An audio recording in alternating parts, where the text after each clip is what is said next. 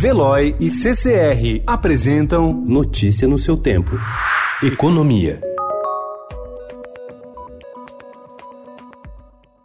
O governo decidiu limitar a 8% ao mês os juros cobrados pelos bancos no cheque especial, mas permitiu que as instituições cobrem uma tarifa mensal para oferecer o produto a seus clientes. A medida foi aprovada ontem durante reunião do Conselho Monetário Nacional, composto pelo ministro da Economia, pelo presidente do Banco Central e pelo secretário especial da Fazenda, e entra em vigor em 6 de janeiro de 2020. Segundo o BC, responsável pela divulgação, a mudança tem o objetivo de tornar o produto mais regressivo, considerando que o cheque especial é mais utilizado por clientes de menor poder aquisitivo.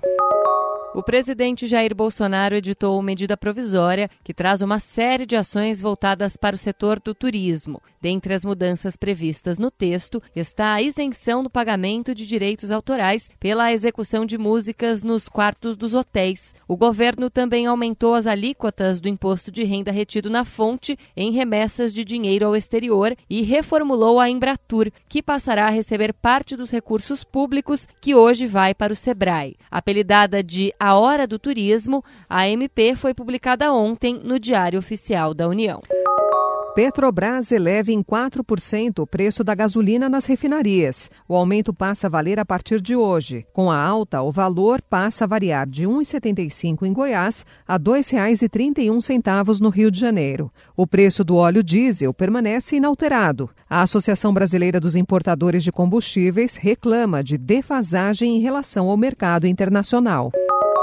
Dólar sobe pelo terceiro dia seguido e vai a R$ 4,25. Moeda dos Estados Unidos chegou a ser cotada a R$ 4,27 e regrediu depois de o Banco Central fazer novo leilão. O valor não foi revelado. Black Friday. Time to go to the mall. Black Friday. I'm gonna purchase it all. Black Friday.